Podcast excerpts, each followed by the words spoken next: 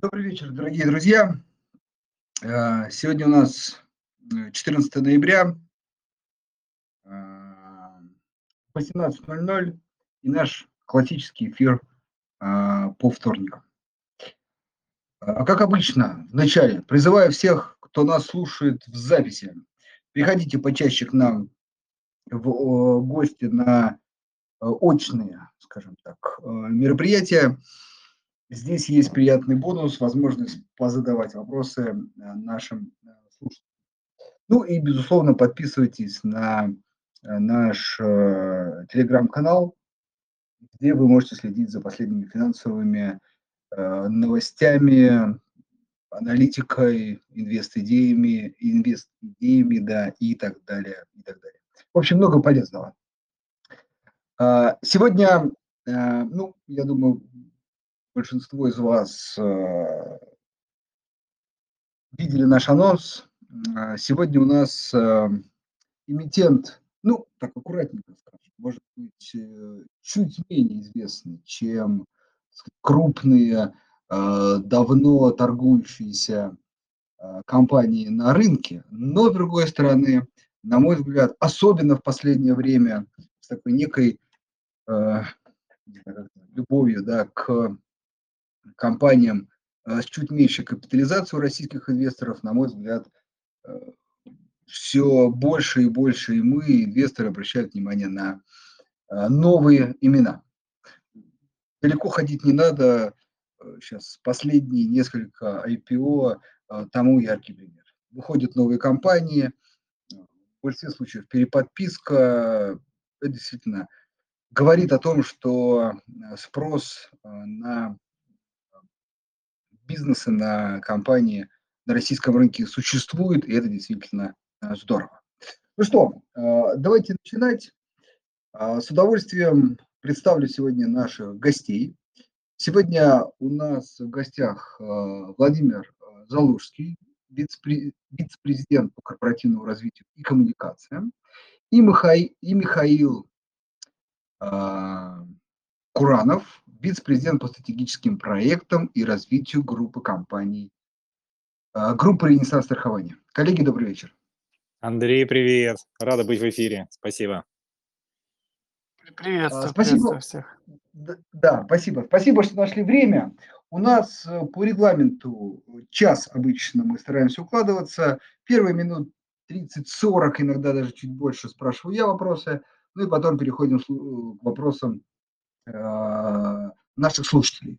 Э, дорогие слушатели, э, вопросы вы можете писать в последнем посте в нашем телеграм-канале, в там раздел внизу комменты. Вот уже Сергей Максим воспользовались этой возможностью. Обязательно к этим вопросам вернемся. Давайте начнем с такого, может быть, базового вопроса. Вот я аккуратненько подвел к нему на самом деле. В том плане, что, ну, опять же, крупные компании, Сбербанк, Лукойл, Норильский никель и так далее, э, многим известны, много раз уже где обсуждаются. Вот. Не знаю, к счастью, к сожалению, э, наверное, ренессанс страхования меньше, по крайней мере. Ну, опять же, исходя из моего какого-то опыта и с тем, что я соприкасаюсь, обсуждается в эфирах. Поэтому можете как раз вот тут, как не есть актуально, будет рассказать вначале о бизнесе. Вроде вот, ну, страхование, знаете, как бы плюс-минус у многих есть ассоциации, наверное, опыт работы со страховыми компаниями. Но все-таки, вот давайте с этого начнем. Ренессанс страхования. Что за бизнес, чем он, может быть, выделяется и привлекает?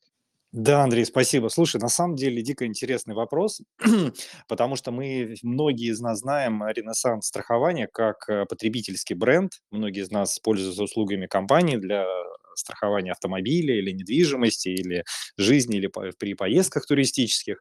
Но действительно, я вот э, прихожу на конференции, и мне подходят люди и говорят, а вы при IPO компания или вы тут как частный бизнес представляетесь? Я говорю, нет, говорю люди, нет. С 2021 года мы уже котируемся на московской бирже, и мы единственная российская публичная страховая компания. То есть наши акции можно купить э, на московской бирже, так же, как и акции тех компаний, которые ты назвал. И я думаю, что ситуация с тем, что действительно не все знают, что акции Ренессанс страхования можно купить на бирже, связано с тем, что это, во-первых, действительно компания меньшей капитализации, а исторически инвесторы ориентировались на самые крупные по капитализации компании. Но действительно, как ты отметил, это и мировая статистика, мы видим эти исследования и в западных странах, что акции в компании, то, что называется второго эшелона, показывают на восстановление экономики рост опережающий. Это очень интересно, и я думаю, что инвесторам стоит присмотреться вообще к этой категории эмитентов. Вот. Плюс те новые размещения, которые идут, это действительно компании, а, то, что называется малая капитализация второго эшелона. Ну, а теперь ближе к твоему вопросу, что такое, соответственно, страхование.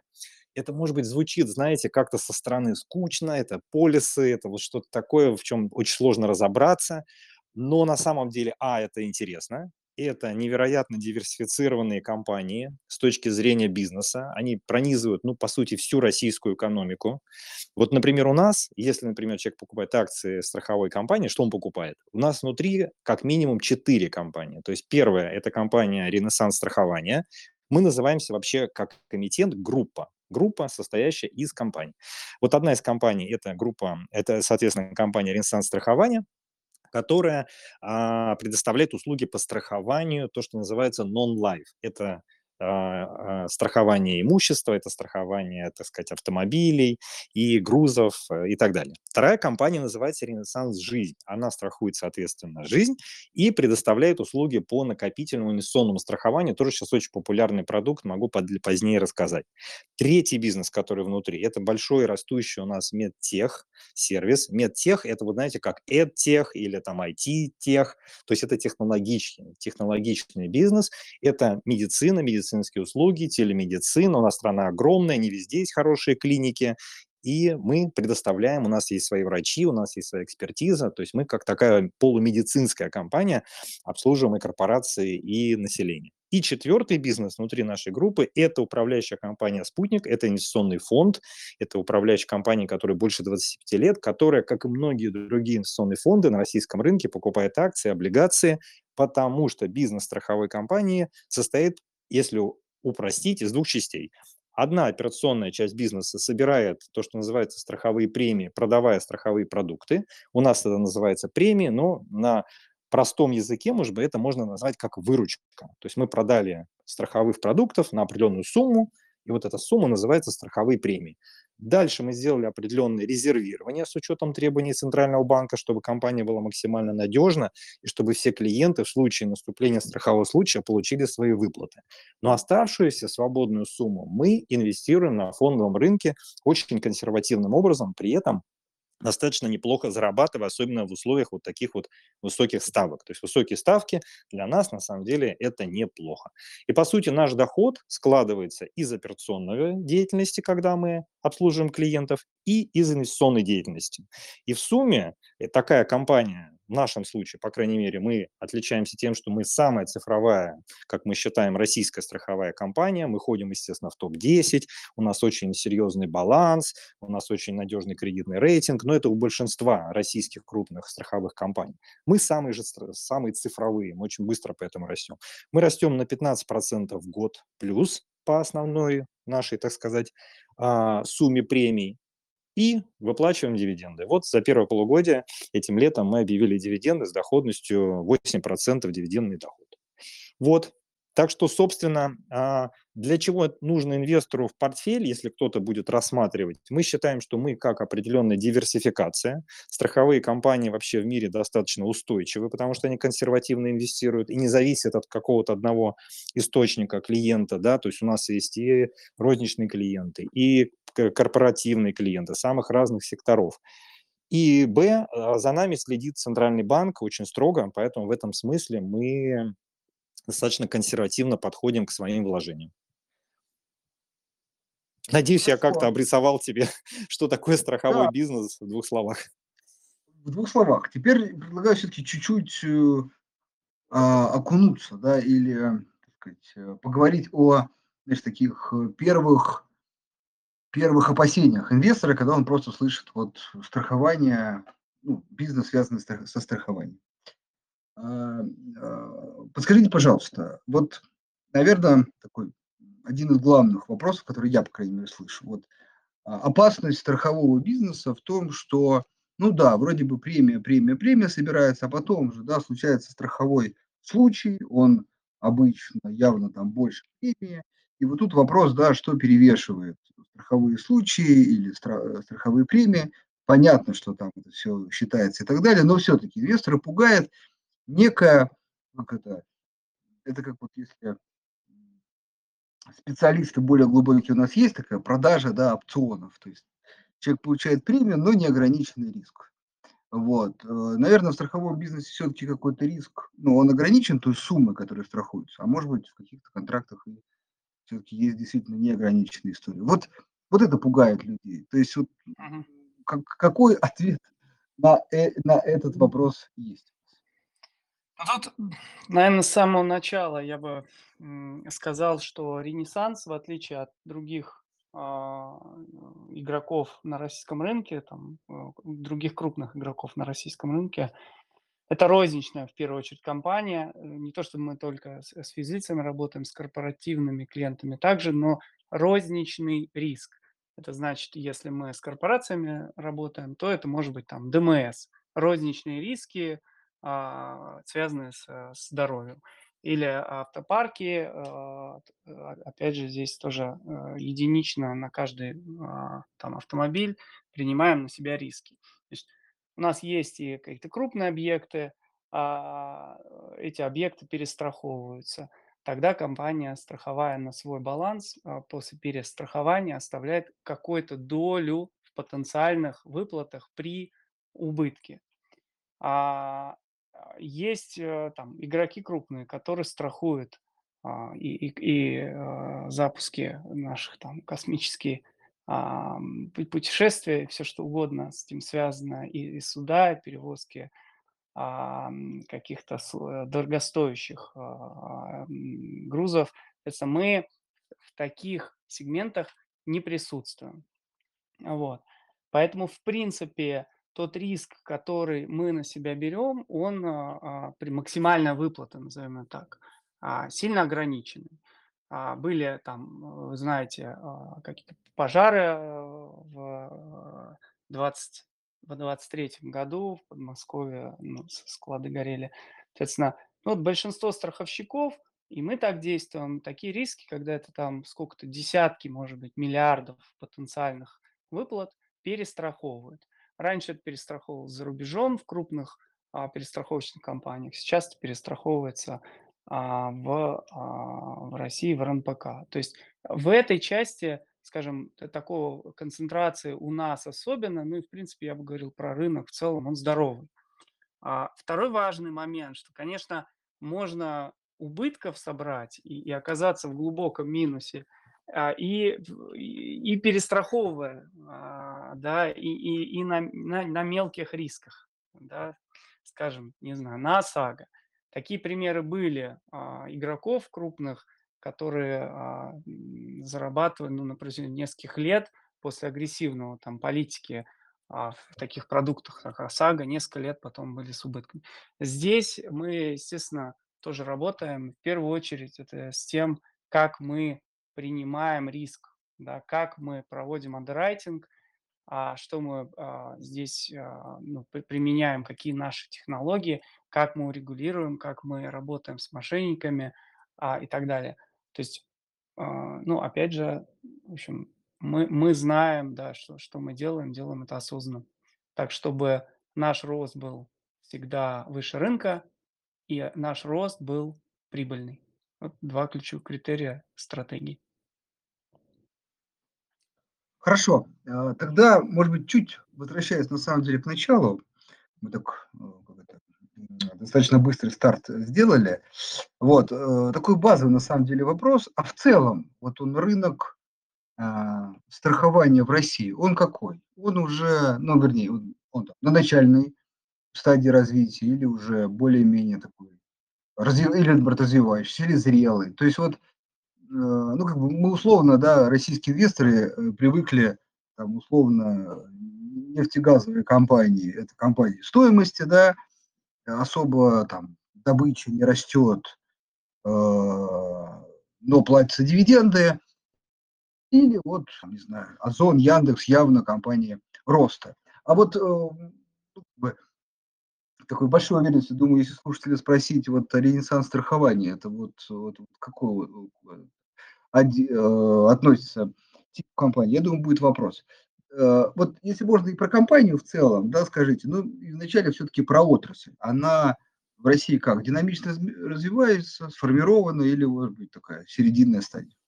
Да, Андрей, смотри, здесь несколько измерений. Во-первых, текущий размер рынка уже превышает где-то 2 триллиона рублей. Это в год э, сумма тех страховых премий, которые страховые компании собирают, продавая свои продукты. Он состоит из двух, как минимум, частей. Это страхование жизни, то, что на Западе называется западным термином life. Да? Э, компании часто в отчетности это показывают как life. И второй сегмент большой – это non-life. Это другие виды страхования за исключением страхования жизни. Вот. В сумме это где-то 2 триллиона рублей рублей.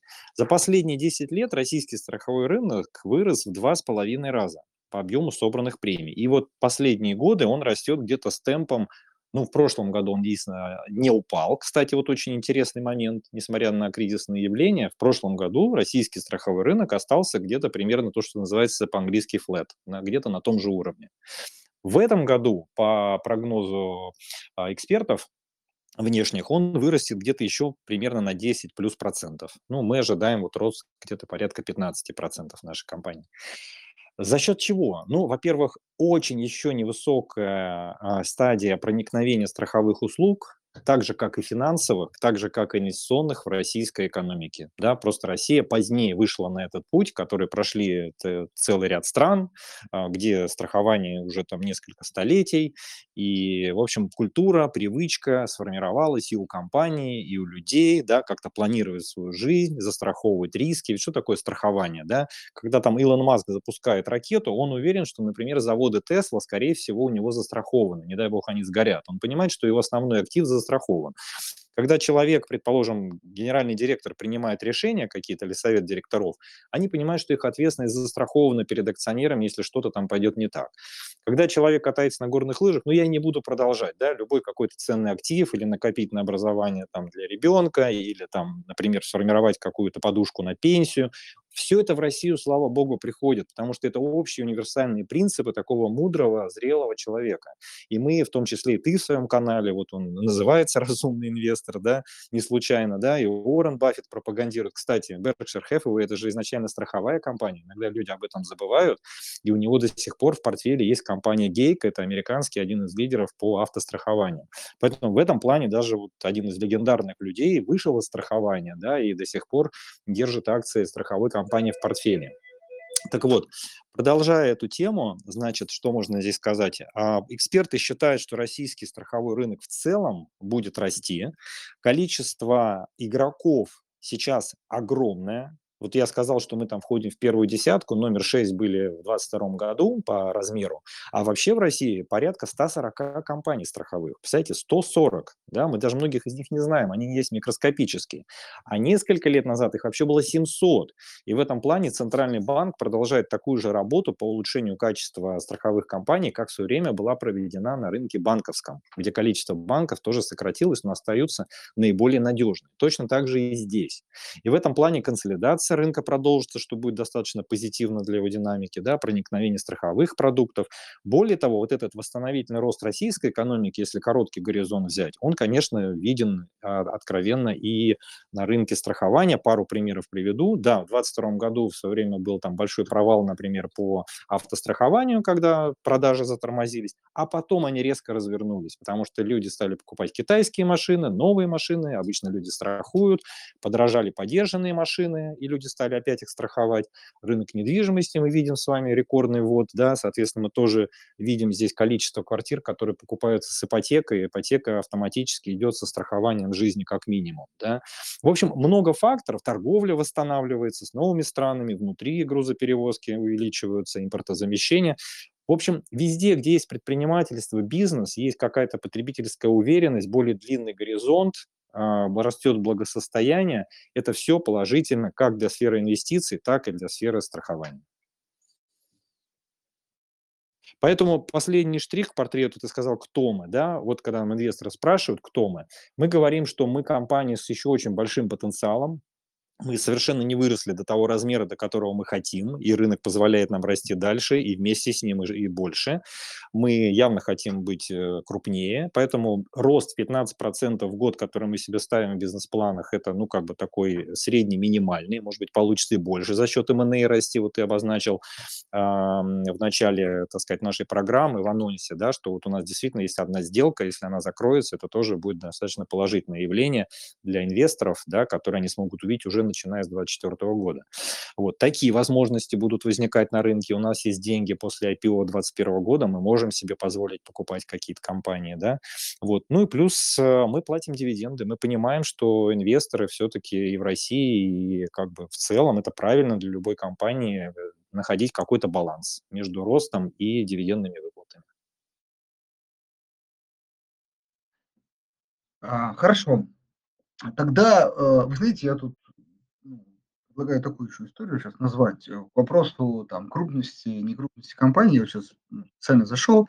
Единственное, вы меня, если что, поправьте, потому что я не смотрю, не, не сами цифры отчетности смотрю, а вот то, что мы, так сказать, для себя ведем, некие модели компании. Ну, по крайней мере, за 22 год э, коллеги тут э, написали выручку 105 миллиардов. Ну, я к тому, что это все-таки больше 100 миллиардов.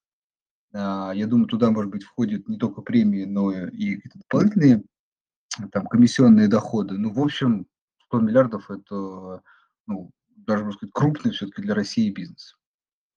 Да, все верно. Это размер страховых премий собранных. Да, все верно. Можно назвать это выручкой для простоты, да.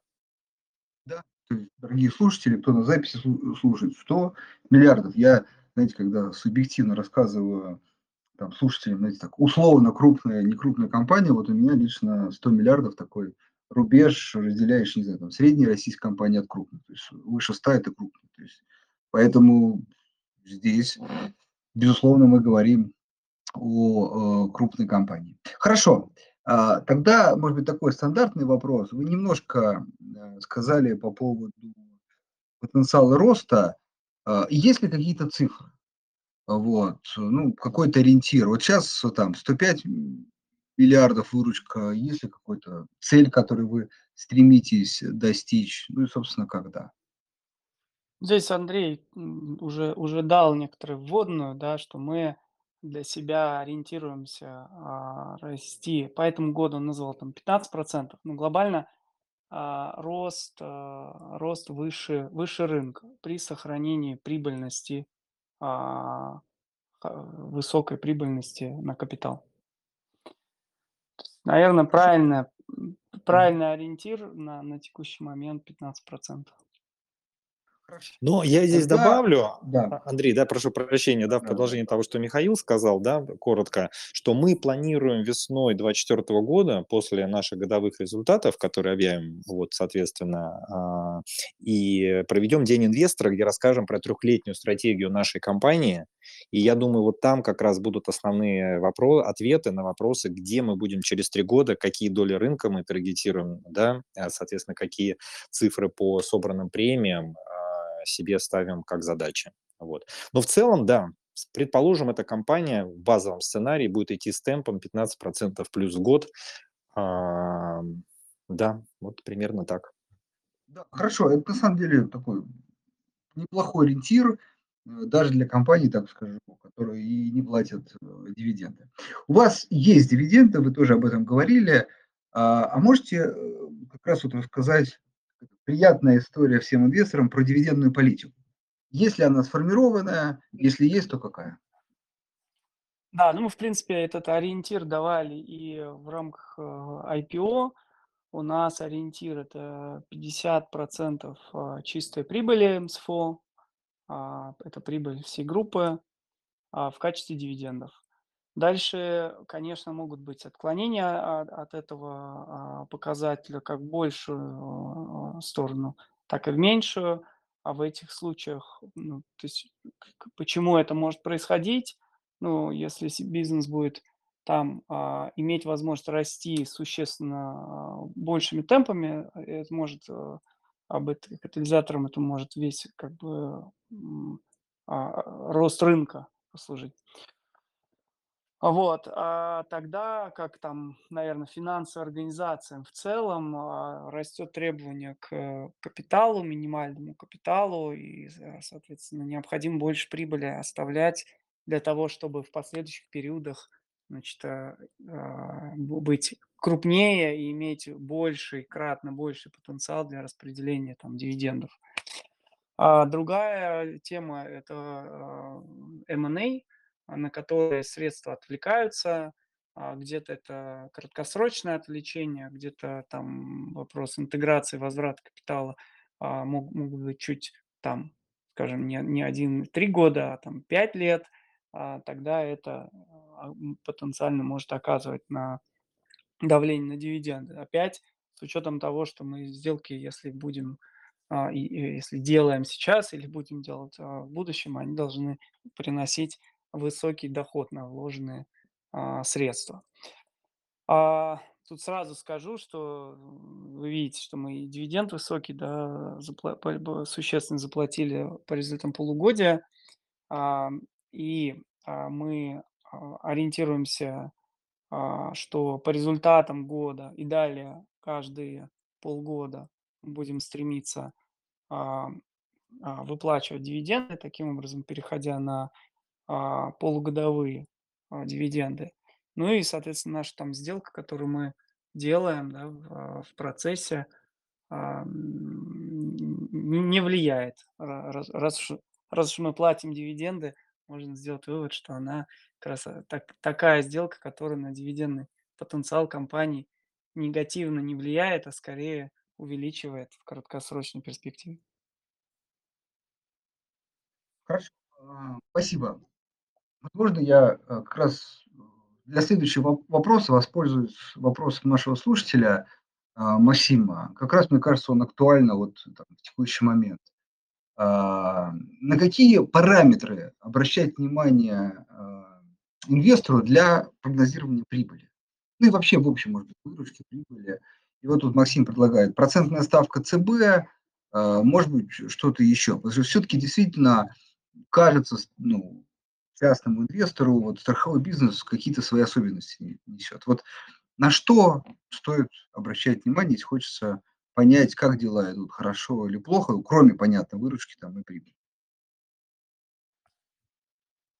Да, сложный вопрос, честно говоря. А, мы это, а, в дву в двух словах, а, сложно объяснить. А, да, это это проблема страхового бизнеса, потому что, компаний страховых на рынке публичных нет, и рынок не привык, да, анализировать и и как бы прогнозировать, моделировать страховые компании. Особенно страховые компании, которые и в сегменте life, и в non-life, и еще с сильно диверсифицированным портфелем. А, в принципе, наша задача, да, если очень верхнеуровнево смотреть- это сохранять высокую доходность на, а, капитал, на наш так, а, а, показатель ROATE, на tangible, equity доходность. Он сейчас у нас порядка 30 %. А, соответственно, вот мы будем, значит, этот показатель как-то поддерживать. Наверно, там долгосрочно это диапазон 20, а, 30 %. Э, это это, наверно, 1, да, совсем совсем верхнеуровнево, если говорить. Дальше, если, а, смотреть, д как как-то в в на на на наш на нашу прибыль может влиять там те или иные макро, а, а, там ра развитие сценариев, да а, то ну возвращаясь к к ключевой ставке, то здесь такой эффект, да, кратковременный, ну, на, наверно, любую страховую компанию в России, которая инвестирует большую часть средств, а, в инструменты с фиксированной доходностью. Тут могут быть депозиты, конечно, которые не волатильны, но и, а, облигации. Очевидно, что облигация при, э, резком увеличении, а, там, скажем, ключевой ставки, а, переоценивается вниз, формируя некую, некий убыток, а, в инвестиционном портфеле. При этом, а, что тут важно, что в страховании жизни, опять вот я возвращаюсь к делению нашего портфеля на life и non-life. В страховании жизни, как правило, все страховые компании покупают, продав полис, по которому выплата должна произойти, там, скажем, через 5 лет, покупает соответствующую ценную бумагу, которой дюрация 5 лет. Когда происходит изменение ставки, а, а, обесценивается, условно обесценивается, как актив в виде облигаций, так и обязательства в виде будущей выплаты. Поэтому а, такого большого негативного эффекта или, или позитивного а, от этого действия не, не образовывается. То есть, в принципе, линейно. Но при этом а, за счет активного управления портфелями а, можно добиваться а, большего результата.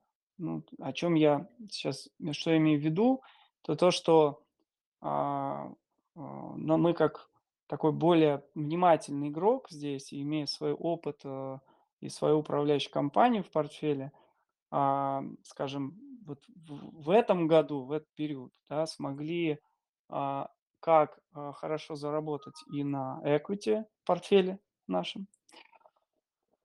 А, в первом полугодии на этом, ну так скажем, ралли, да, а, на данный момент там а, существенно сократив уже портфель, перекладываясь в, постепенно перекладываясь с середины года в инструменты с плавающей доходностью, соответственно, не схватить вот этот вот негативную, вот эту негативную переоценку, которая в, а, происходила в облигациях. Таким образом, к концу года мы выходим с хорошим, с хорошим, так скажем, результатом, PL, балансом, не обесцененным, условно. А, и при этом имея возможность сегодня перекладываться в более длинные инструменты, таким образом, чтобы а, дальше на следующий год и на 25 на 26 иметь высокую а, доходность. Ну, мы все знаем, какая сейчас доходность а, по инструментам, да, двух-трех лет. Можно, может быть, как некоторое дополнение факторов, да. Во-первых, мы сейчас очень рассчитываем, что брокеры, э, несмотря на ограниченность ресурсов, а, которые следят за нашим бизнесом, восстановят покрытие нашей компании аналитическое. Это бы очень сильно помогло. Мы готовы здесь приложить э, все, все усилия, чтобы предоставить информацию. Надеемся, Э, ряд брокеров, как я уже знаю, ВКонтакте с ними планируют возобновить покрытие. Это очень упростит э, нашим инвесторам задачу по мониторингу компании. Вот. Но в целом, наверное, важны цифры по ВВП, которые а, ожидаются. Опять же, страховой рынок растет выше. Ставка, безусловно, очень важна анализ тех секторов, в которых присутствует страховая компания, наверное, автомобильный рынок, те цифры, которые будут там по продажам автомобилей, прогнозы, недвижимость, причем недвижимость как и новые метры вводимые, так и весь портфель, который есть у банков, потому что часто мы а, страхуем, например, к нам приходят клиенты, которые взяли ипотеку в одном банке, где есть еще и у банка страховая компания, а во второй год этот клиент решил, например, найти более выгодные тарифы и перешел от той страховой компании банка банка к нам. Такие случаи тоже есть. И в этом смысле мы работаем как бы и с новыми э, первичным да, рынком, так и вторичным рынком. Поэтому вот второй фактор, за которым следить, кроме автомобилей, да, это, наверное, вот динамика российского рынка недвижимости. Да. Если вы верите в его рост, если вы верите, что портфель будет увеличиваться, что люди будут продолжать, если даже не инвестировать в недвижимость, то улучшать свои жилищные условия по всей стране, да, и мы видим сейчас льготную программу, то в этом плане тоже для страховых это хороший фактор. Третий фактор – это ДМС, добровольное медицинское страхование и вообще все, что связано с медициной. Мы видим, как э, большое количество компаний, причем и среднего бизнеса, стали приходить к нам и в гонке за талантами, сейчас, как, к сожалению, кадровый голод в стране, компании пытаются работодателю улучшать свои пакеты, социальные пакеты для сотрудников. Далеко не у всех компаний, как мы знаем, есть свои программы ДМС. ДМС – это важная часть, на самом деле, страхового пакета. А, такого пакета как бы социального для сотрудника. Поэтому если мы верим, что вот эта вот а, гонка за талантами продолжится в ближайшие годы, конечно, компании будут в том числе обращаться к страховым и подписывать соглашение вот по ДМСу грузы, перевозки, рост российской экономики и, конечно, ну, а, скажем так, мониторинг э, доходности нашего инвестпортфеля. Например, как пример приведу, в прошлом году мы практически ничего не потеряли на там, замороженных иностранных бумагах или еврооблигациях, потому что консервативно наша управляющая компания работала в основном с, с инструментами российского рынка. То есть в этом смысле наша какая-то осторожность, вот этот большой опыт, больше 20 лет инвестирования, он тоже помог нам не получить вот такие негативные моменты. Вот Надеюсь, мы хоть как-то смогли помочь э, понять, как следить за бизнесом страховых компаний. Но опять же повторю, мы надеемся, что как только появится первое э, аналитическое покрытие, всем будет гораздо проще за нами следить, и мы сами будем прикладывать, в том числе через вот такие эфиры на нашем сайте, э, в годовом отчете, в пресс-релизах по квартальным результатам, чуть больше рассказывая о нашем бизнесе, чтобы было проще. Хорошо, большое спасибо, действительно. Вот тут как раз хотел бы чуть-чуть еще позадавать вопрос касаемо, ну, что ожидать от бизнеса. Вот э, скажите, пожалуйста, если вы раскрываете эти цифры, э, вы говорили, что часть э, дохода – это, ну, условно, разница между премиями и страховыми случаями, выплаты, выплатами по страховым случаям, и часть от инвестиций, там, свободных денежных средств. Вот есть а, можете ли вы сказать, какая, какая часть дохода составляет одно, какая другое? Ну, для простоты давайте сделаем как 80 на 20. Там в разные года по-разному. Например, действительно, вот как сказал Михаил, первое полугодие 2023 года, и за счет того, что мы очень грамотно все время увеличили количество акций в нашем портфеле, мы хорошо заработали вместе с этим ралли на российском фондовом рынке. Да? Сейчас поменяли стратегию, но уже некоторое время назад, прогнозируя, что ставка ЦБ будет расти, ушли сначала в облигации, потом даже из облигаций в короткие инструменты депозиты, там инструменты денежного рынка. Вот. Поэтому в этом смысле а, разбивка, наверное, этого года может быть даже 80 доход наш в чистой прибыли от инвест дохода, а 20 от операционной деятельности. Но когда не такой год, как бы вот с таким резким ростом фондового рынка, то до разбивка может быть 60 на 40. 60 60 инвестиционная деятельность, 40 от операционной деятельности. Но в целом инвест-доход а, в а, доходе страховых компаний в мире, вот таких же диверсифицированных, как мы, не те, которые специализируются на одном каком-то продукте, а те, которые всем занимаются, да, то он э, во многом складывается из инвест-дохода. То есть в этом плане на нас, на половину нашей компании или на 80, на 60 процентов, в зависимости от года, нужно смотреть как на инвестиционный фонд. Да, вот я как раз хотел уточнить, то есть получается все-таки, ну, как сказать, качество управления, э, ну, тут даже как минимум наполовину определяет успешность э, компании. Может быть, не по выручке, а именно вот по доходной части. Да, да-да-да-да-да, абсолютно верно. Но вот опять же повторю, что мы работаем с нашей компанией, управляющей компанией «Спутник», и там еще с одной внешней компанией в некоторой степени. И в этом смысле, да, то есть 20, более 25 лет у них задача как минимум не потерять деньги, а как максимум заработать выше, чем условно другие консервативные страховые российские компании. Да.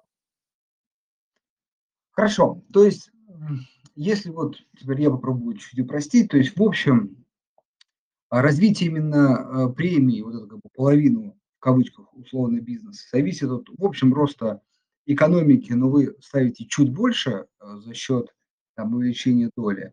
Вторая часть, собственно, а, за счет управления портфелем. И тут, наверное, действительно высокие ставки, ну, по крайней мере, позволяет компании дополнительно зарабатывать. Так что можно сказать, что текущий конъюнктурный период очень хорош для а, ну, страховых компаний э, в целом и для вас э, в частности. Да, Андрей, вы абсолютно правы. Короткий штрих. Действительно, мы продаем э, целый ряд там страховых продуктов, по которым а, выплата предполагается через несколько лет, как сказал а, Михаил, выше, чем по текущему депозиту такой же длины, потому что мы видим депозиты с высокой доходностью сейчас, да, но они все там в основном трех-шестимесячный максимум.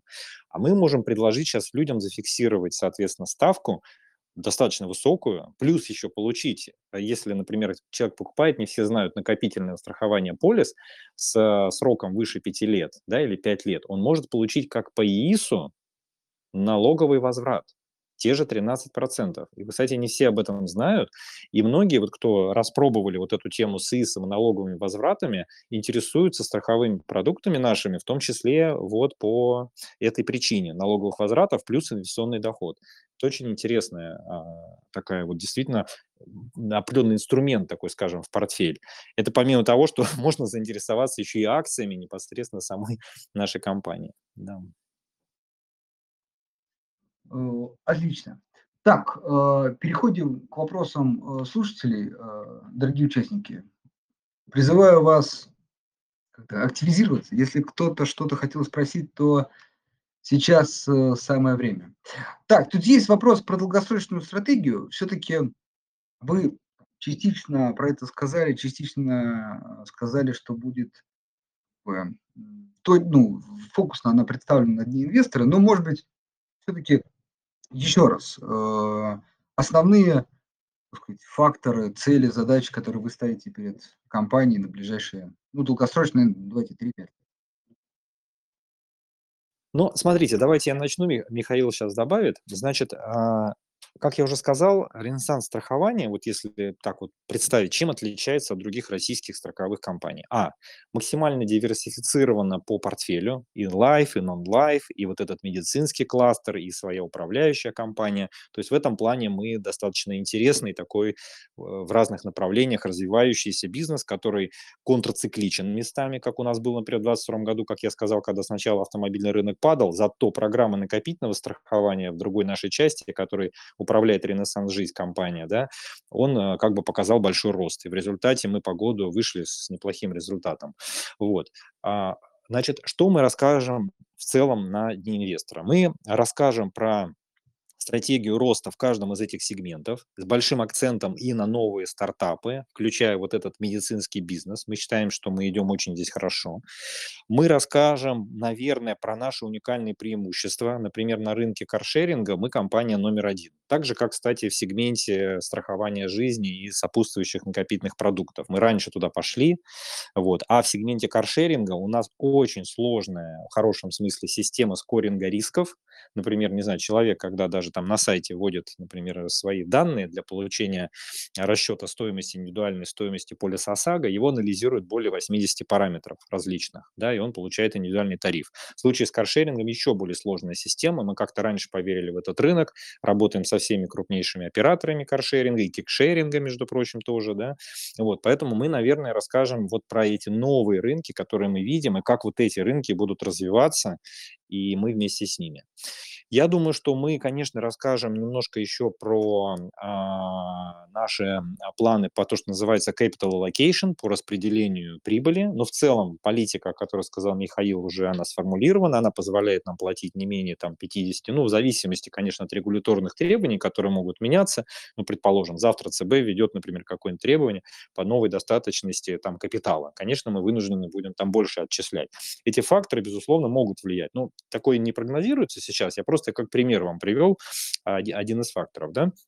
Вот в целом мы таргетируем не менее 50% чистой прибыли. Сейчас пока дивидендная политика предполагает, что мы это делаем раз в год, но мы планируем перейти с учетом, так сказать, и стабильности в компании, и хороших перспектив рынка, перейти на более частые полугодовые выплаты. Вот это, мне кажется, тоже важный фактор такой для инвесторов а, будет. И а, четвертый момент, а, посмотрим, как будет развиваться ситуация, может быть, даже выходы на какие-то новые рынки а, географические. Тоже такое не исключено. Вот. Но стратегия сейчас находится в стадии, скажем так, такой более глубокой проработки, и э, весной, опять же, 2024 года мы о ней более подробно расскажем. Я здесь еще добавить, э, совсем если сверху посмотреть на, на, на вот стратегию нашу по страховой бизнес, а, это в принципе бизнес масштаба, а, а, поскольку значит, а, э, в такой в такой модели а, каждый дополнительный рубль как бы продаж условно а, обходится страховой компании ну, и оперирование убытками каждым дополнительным обходится страховой компании дешевле. А, по крайней мере, за счет эм, а, постоянных расходов, э, OPEX, а, ну а также, в принципе, от того, как урегулируются убытки, на там больших, скажем, цифрах, да, на, на больших, на большом количестве этих убытков. Поэтому э, у нас стратегии расти, расти всегда э, максимальными темпами э, возможными. При этом э, понимаем, что есть органический рост и неорганический рост. Вот наш, грубо говоря, стратегия. Да, я бы резюмировал очень короткой фразой, которую мы здесь все любим, продолжить того, что сказал Михаил, что мы любим стратегию прибыльного роста. То есть каждый раз, когда мы рассматриваем какие-то объекты или для M&A, или выхода на новые рынки, мы финально смотрим, а принесет ли это дополнительный доход всем нашим акционерам. Хорошо.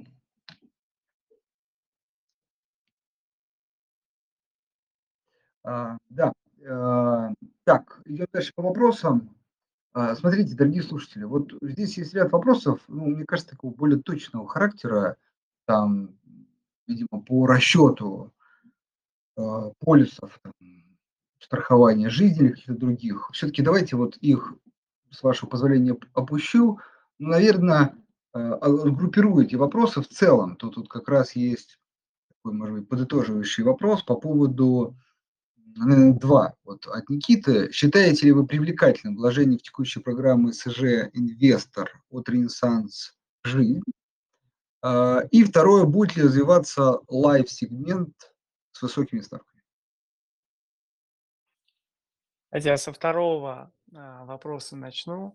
А, мы считаем, что life-сегмент, здесь в life-сегменте есть ну так, два, две группы продуктов, которые накопительные продукты, ну, там, где а, и, а, клиент вкладывает свои деньги.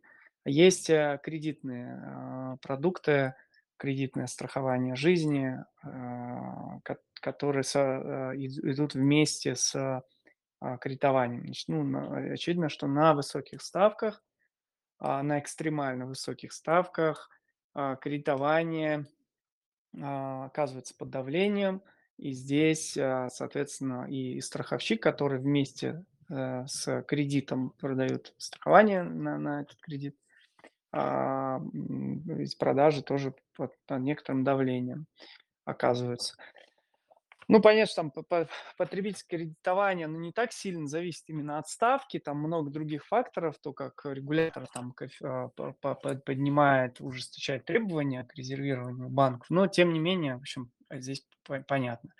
Если говорить про а, инвестиционное и накопительное страхование жизни, то тут я бы говорил о том, что а, катализатором ну, там, для дополнительных продаж является как рост а, ставки, скажем, когда ставка наверху, и там есть а, ожидание, что в какой-то момент в будущем она может снизиться. Так и когда ставка внизу, она низкая, а, также можно продавать, предлагая просто чуть-чуть другие продукты. Что я имею в виду? И, и тут важно, важно страховой компании быстро адаптироваться к условиям а, рыночным и предлагать а, наиболее актуальные а, клиентам. Соответственно, когда ставки высокие, страховые компании, ну, мы в частности, продают продукт с, со ставкой продукт альтернативу условно депозиту, где размещение предлагается на 3 там 6 месяцев по хорошей ставке, и, и все, в принципе. А после этого, когда ставка упадет, уже вернувшись в банк, а, ты, ты как бы не, не увидишь да, таких предложений. Тут мы предлагаем зафиксировать на 3-5 лет а, под более высокую ставку. При этом, а, при этом а, клиент а, на высоких ставках не хочет условно участвовать в каких-то дополнительных инвестдоходах, да, там есть разные типы продуктов, а он хочет получить фиксированный, а, фиксированную доходность, фиксированную, высокую, как можно меньше риска, как можно больше предсказуемого результата.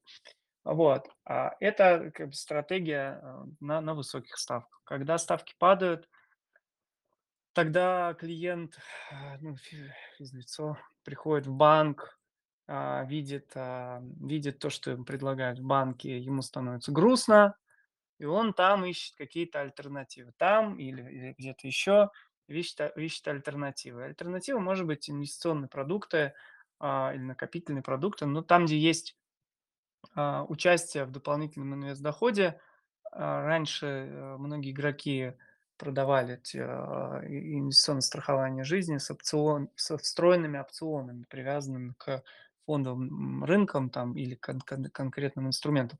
То есть э, сказать, что сегодня, хочется сказать, да, сегодня ставки высокие, и у нас все отлично, но, но потом ставки упадут, и опять рынок будет переживать, да, что ставки упали, наверное, все плохо. Нет, мы считаем, что и на высоких, и на низких ставках а, продукты будут оставаться востребованными.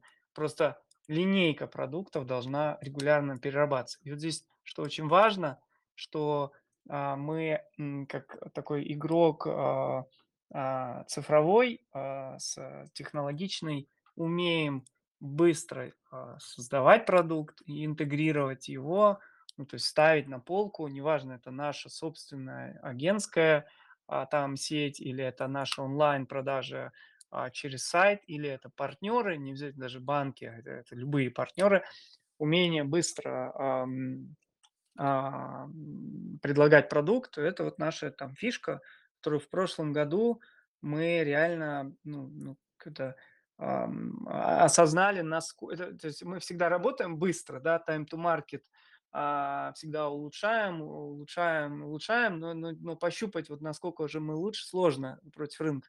В прошлом году мы поняли, когда мы а, в условиях, когда наши игроки не, могли там предложить ничего на рынок, а наши конкуренты в, там, в некоторых банках партнер, а мы собирали а, там, выручку в месяц, наверное, в три раза или в четыре раза больше, чем в предыдущие годы это было. Вот. Ну, за счет, за счет вот нашей, нашей скорости цифровизации процессов. А, хорошо, спасибо большое. А, два вопроса еще, возвращаясь, наверное, к дивидендам и к отчетности. Первый. Как часто планируете публиковать отчетность? Раз в квартал, раз в полгода? И дивиденды планируете на годовой или полугодовой основе? Смотрите, что касается отчетности, именно отчетности, то есть пресс-релиз с финансовыми результатами операционными, это каждый квартал. Отчетность непосредственно дополнительно, более детальная, это полугодие.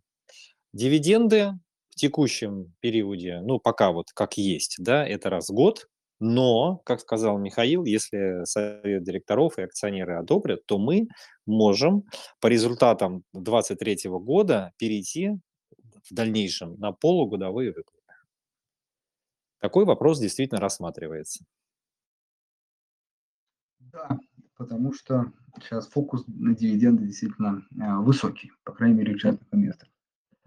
Вот мы хотим платить дивиденды, чтобы быть в тренде, но мы хотим быть акцией роста, поэтому ищем а, варианты развития бизнеса, расти двузначными темпами. Ну, желательно, конечно.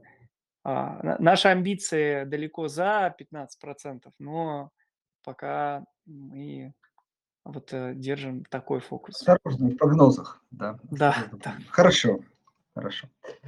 А, вот тоже два вопроса, мне кажется, они а, на одну и ту же тему, поэтому я их объединю.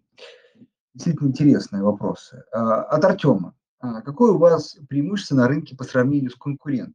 То есть ваши конкурентные преимущества. И уже следующий вопрос от Дениса не теснят ли вас банки? Ведь почти у всех есть услуги страхования. Тинькофф, Газпромбанк, Сбербанк.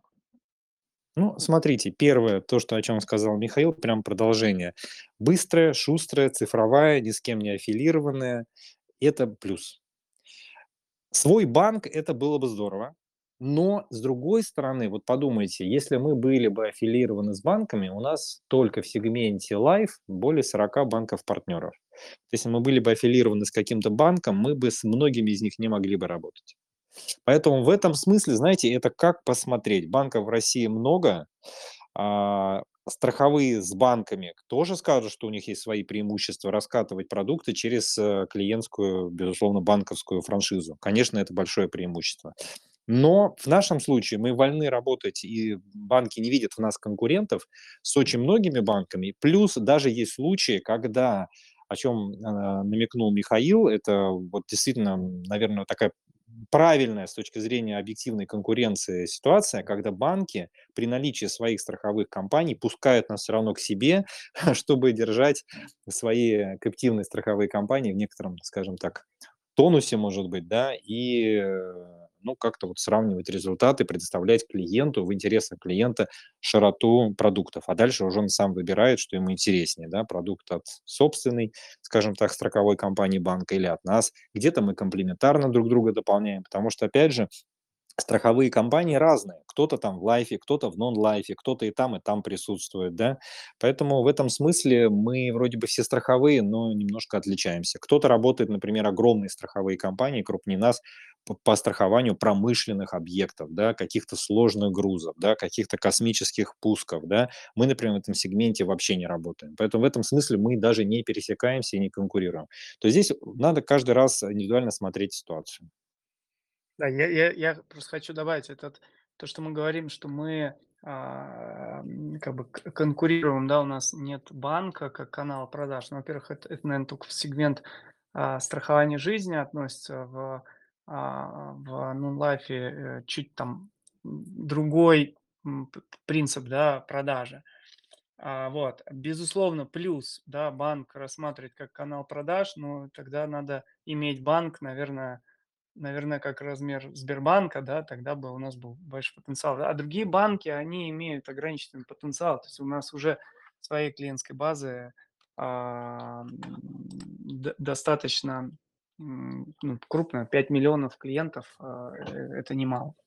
Вот. А второй момент, что вот, когда мы конкурируем там с каптивными, часто ну, не, не беру там топ-10 банков, да, но если чуть дальше опускаться, там все-таки есть еще розничные банки, да, которые а, почему-то не имеют свою капти. Почему они, э, как, как правило, не имеют? А, потому что, ну, условно, ш- чтобы научить свою сетку правильно там банковскую продавать розничную, а, нужно иметь там а, правильных а, э, коучей и систему вот этой продаж. Когда мы где-то в, реги- в регионе находимся, у нас там один такой коуч, да, он обслуживает там э, там по, по филиалу условно там пяти банков, да.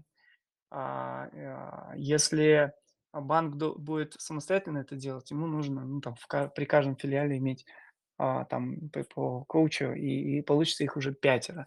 То есть э, здесь просто такая рациональная эффективность за счет масштаба а, получается. Это, это вот ва- важный момент. Поэтому а, мы уходим, да, от, от небольших банков, то есть у них, а, они некоторые действительно имеют свои страховые компании, абсолютно это неэффективно, на наш взгляд, и мы это частенько обсуждаем с э, игроками, с рынком.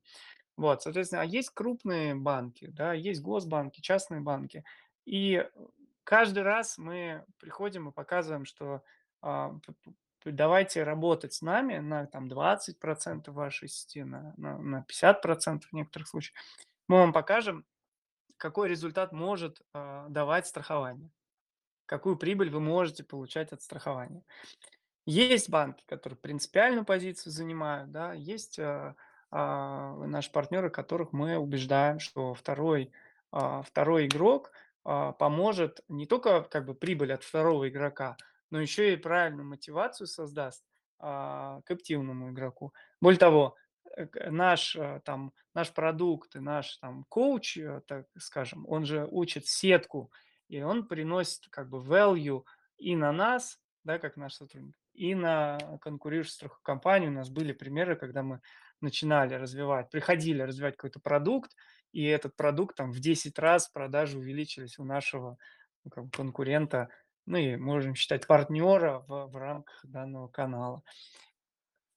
Вот, поэтому мы считаем, что это, это конкуренция, да, не сказать, что это все легко, а, но это здоровая конкуренция, где мы показываем а, значит, э, результаты и, и, и, и растем дальше. Да, я тут бы от себя добавил, как раз показываете э, растущие показатели. На мой взгляд, по крайней мере, до текущего момента это а, более показательный ответ на этот вопрос. В общем, получается жить, даже развиваться, расти и э, расти выше рынка. А, коллеги, вам огромное спасибо. Э, на мой взгляд, и про бизнес поговорили, и про отрасль, и про конкуренцию, и про сами продукты. А, ну, желаем вам также динамично развиваться. Ждем теперь уже, надеюсь, э, Дня инвестора, где узнаем стратегию развития. Ну, а вам, дорогие слушатели, э, от себя, по крайней мере, в первую очередь рекомендую рассмотреть этот бизнес, вот как где-то в начале мы сказали, как такой объект э, диверсификации вашего портфеля, потому что действительно а, страховые компании, от себя уже скажу, а, по крайней мере, мой опыт в свое время знакомства с ними а, удивил меня в том, что это действительно очень предсказуемые, очень стабильные компании, что поначалу не кажется. Поэтому и контртрендовые действительно. Поэтому добавление в портфель позволит э, стабилизировать, сделать портфель, сделать его более предсказуемым.